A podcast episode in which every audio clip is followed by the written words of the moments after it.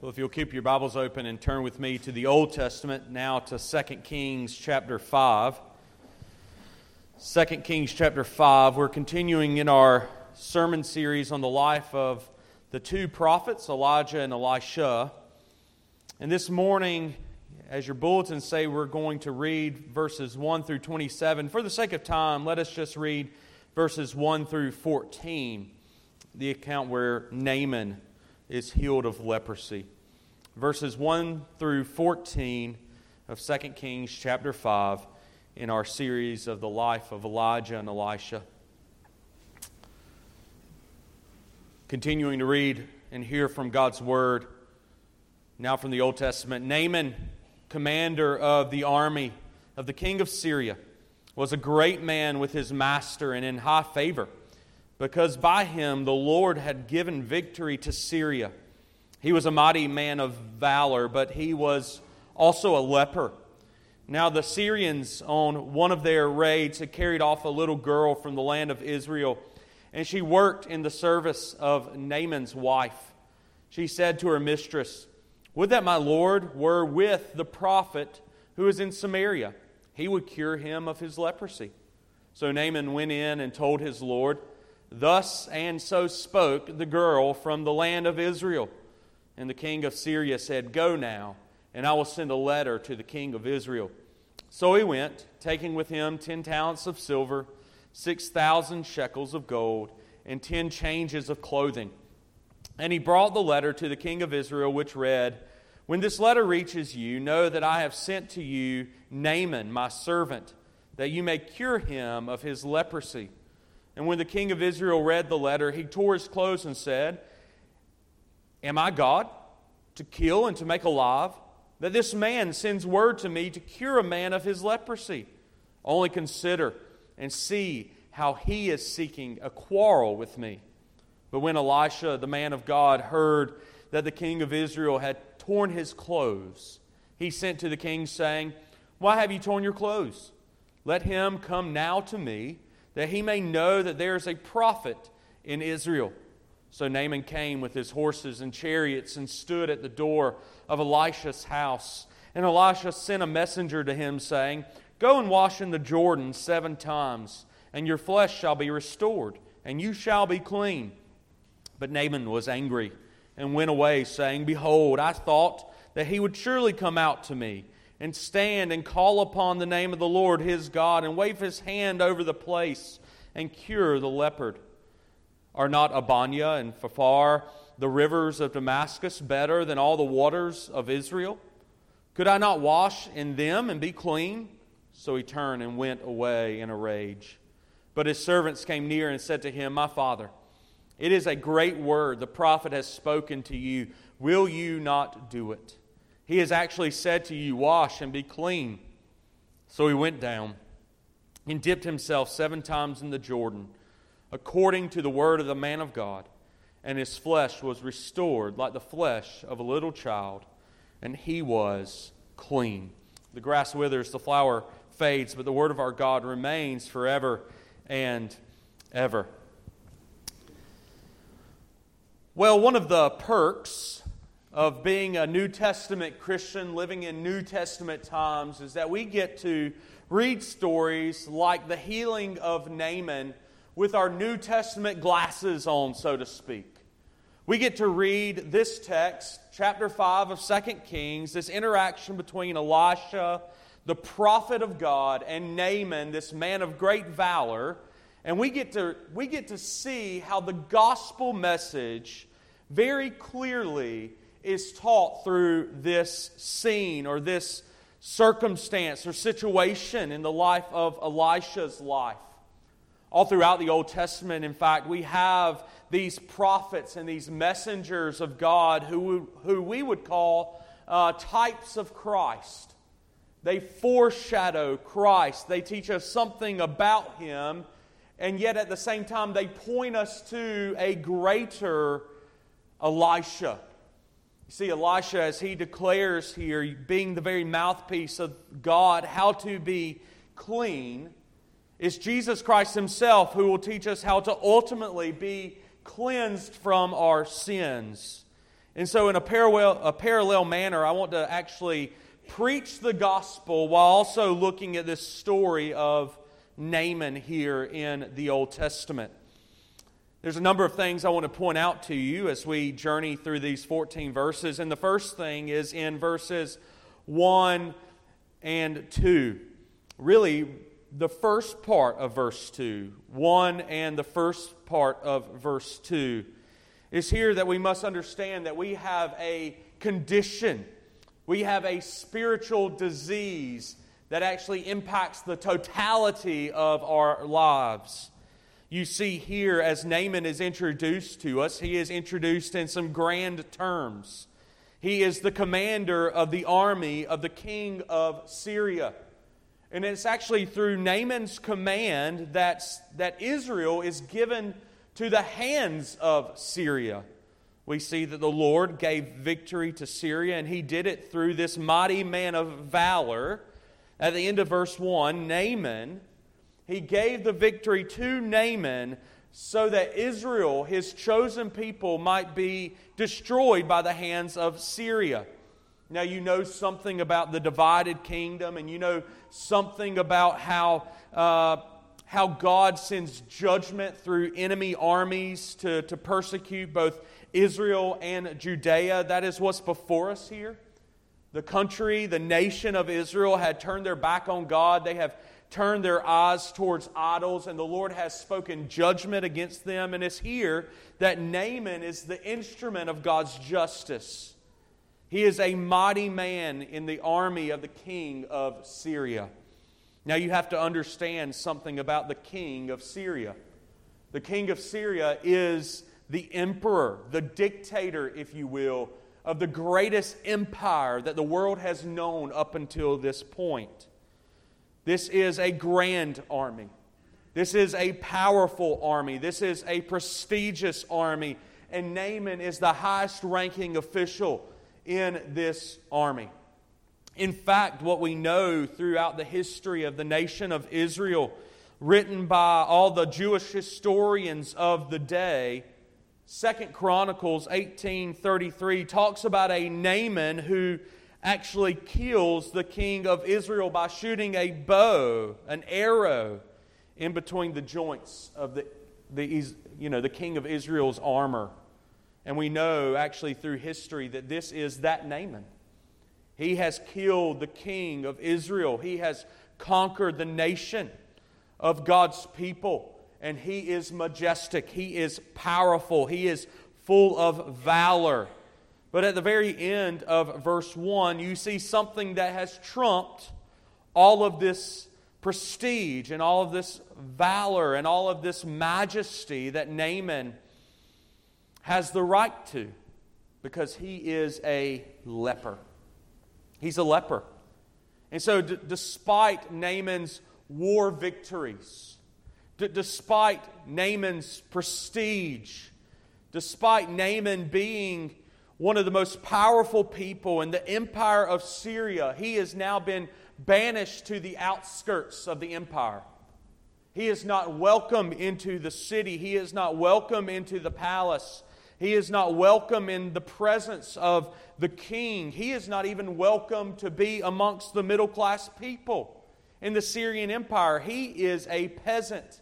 Beyond a peasant, he is a leper. He has been sent to the outskirts of the city to essentially die.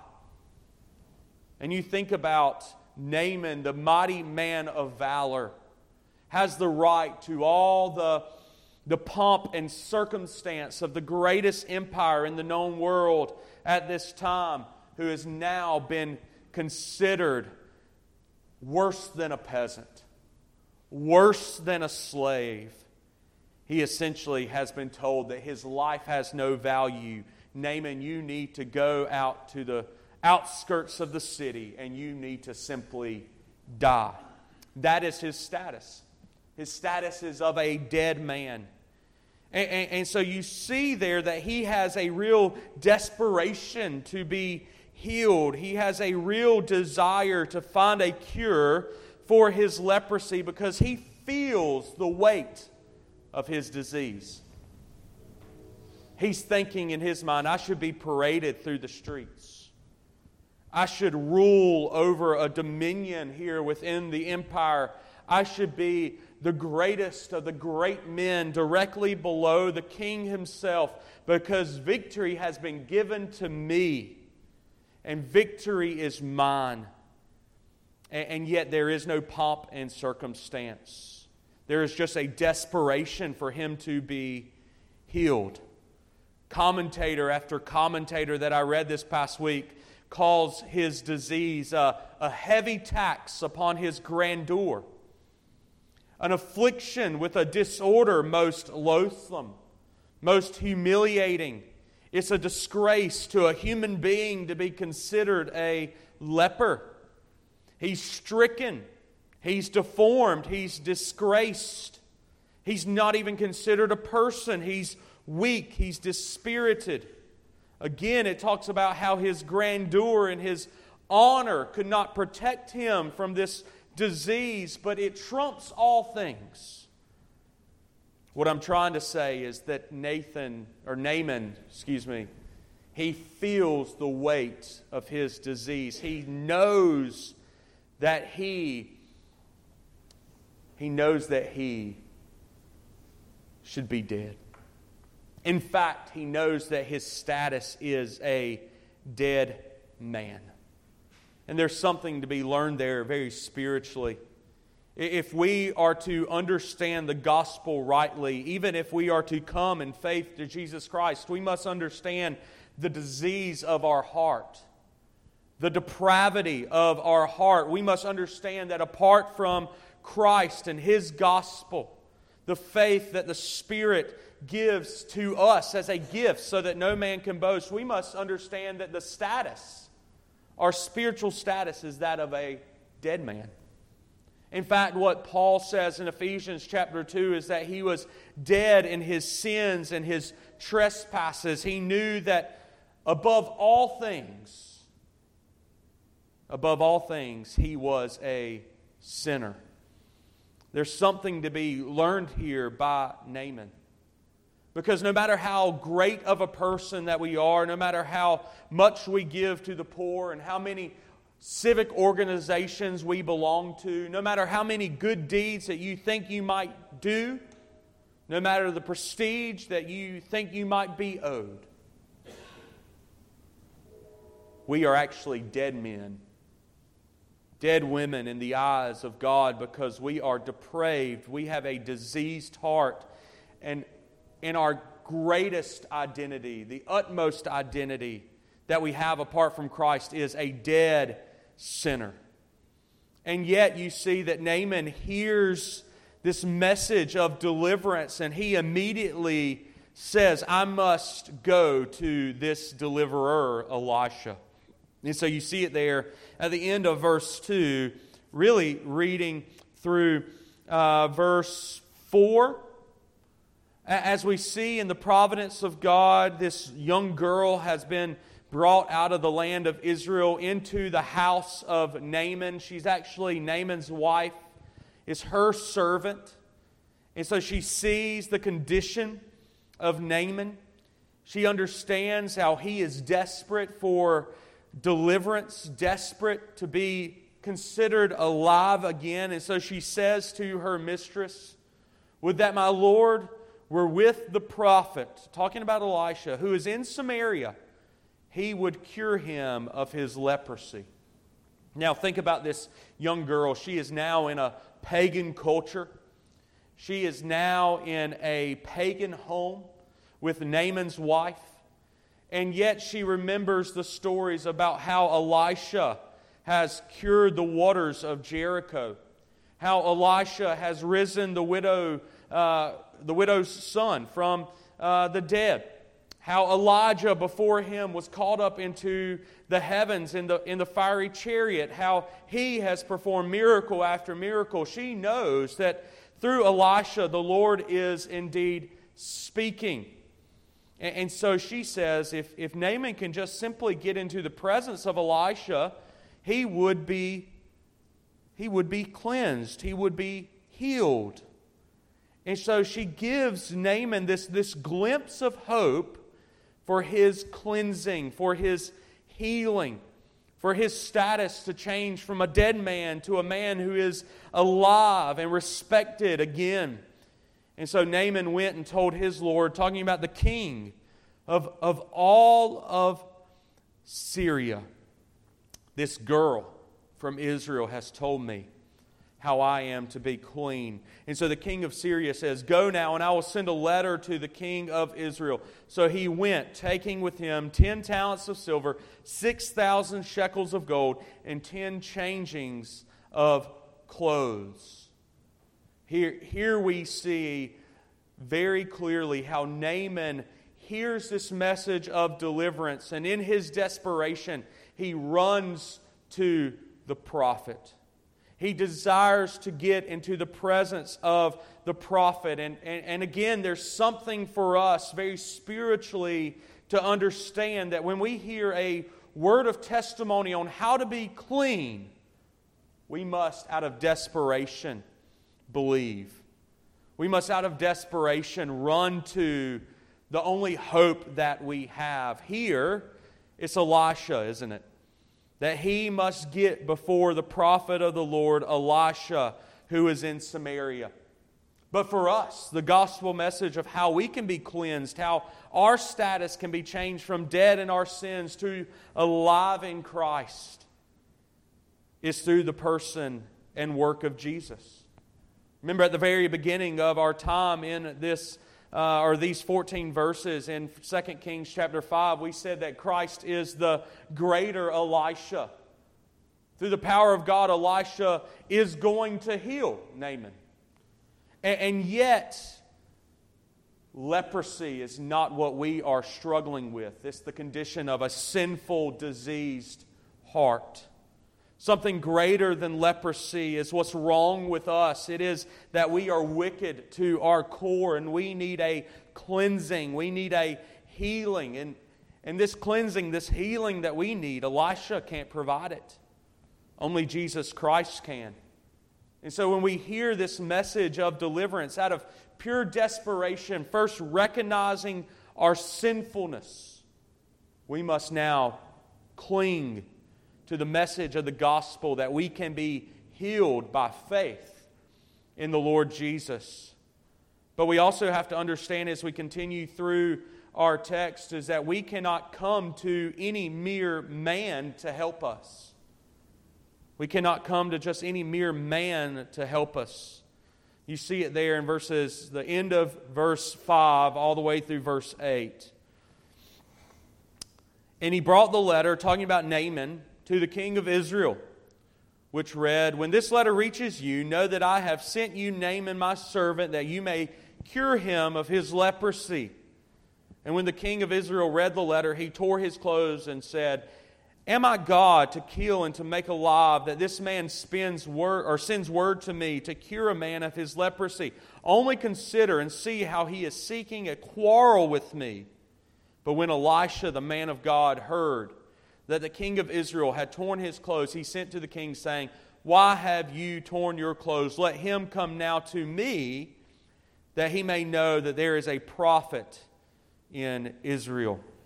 Here it is that we have something of a dilemma that's unfolding before our eyes because we have two unbelieving kings. We have the king of Syria and we have the king of Israel. The king of Syria in his mind, as he hears this message of cleansing and of deliverance from Naaman, he thinks, surely if a prophet, this man in Samaria, surely if he can heal Naaman, the king of Israel can heal Naaman. And so he sends a letter to the king through Naaman. And then when the king of Israel reads Naaman's letter, he is offended.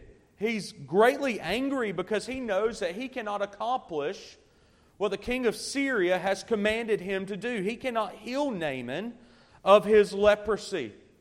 And so now you have kind of battle lines being drawn between these two kings.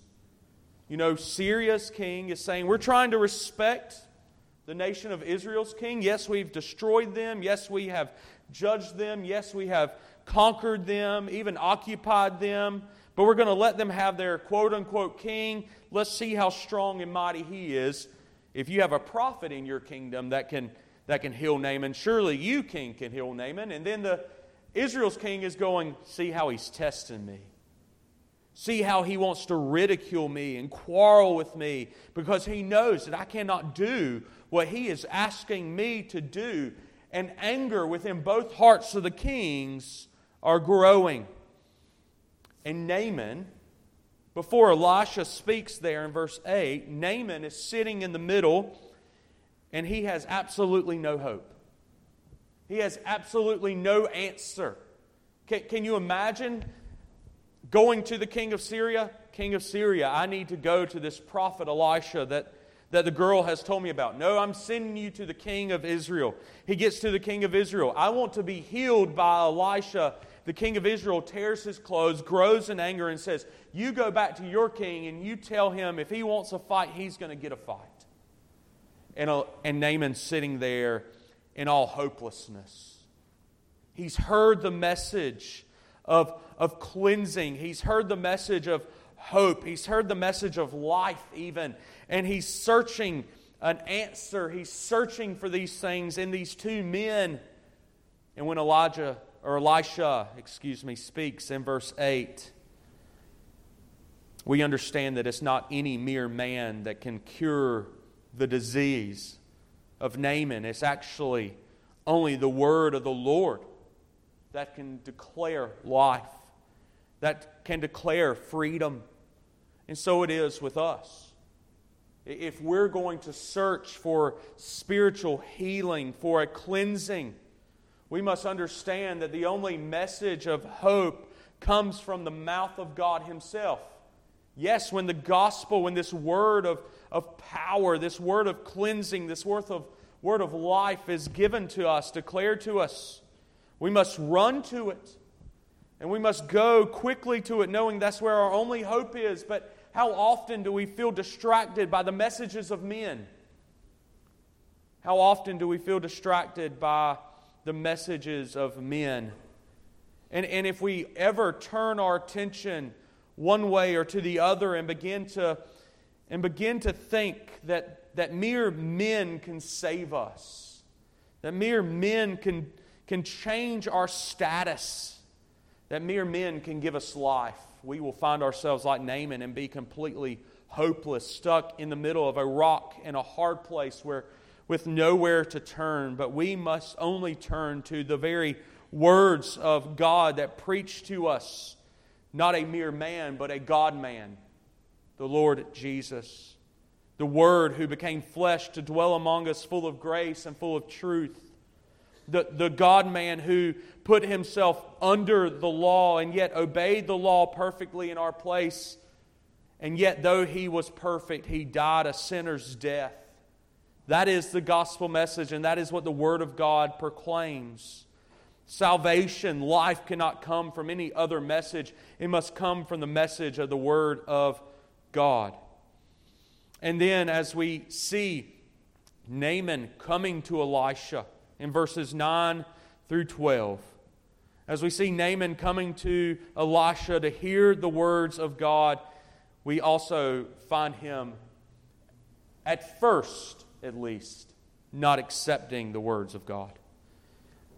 Naaman comes with the horses and the chariots, all these, uh, all these changing of clothing to present to the prophet, all of this money to present to the prophet. And Elisha doesn't even go out to greet him. He just sends one of his servants, Gehazi, and he says, You go tell him just to dip himself in the Jordan River seven times, and then he will be clean. And, and yet, Naaman, he, he grows in his anger, you see in verse 11. He says, There must be something more, isn't there? There, there, there it cannot be that easy.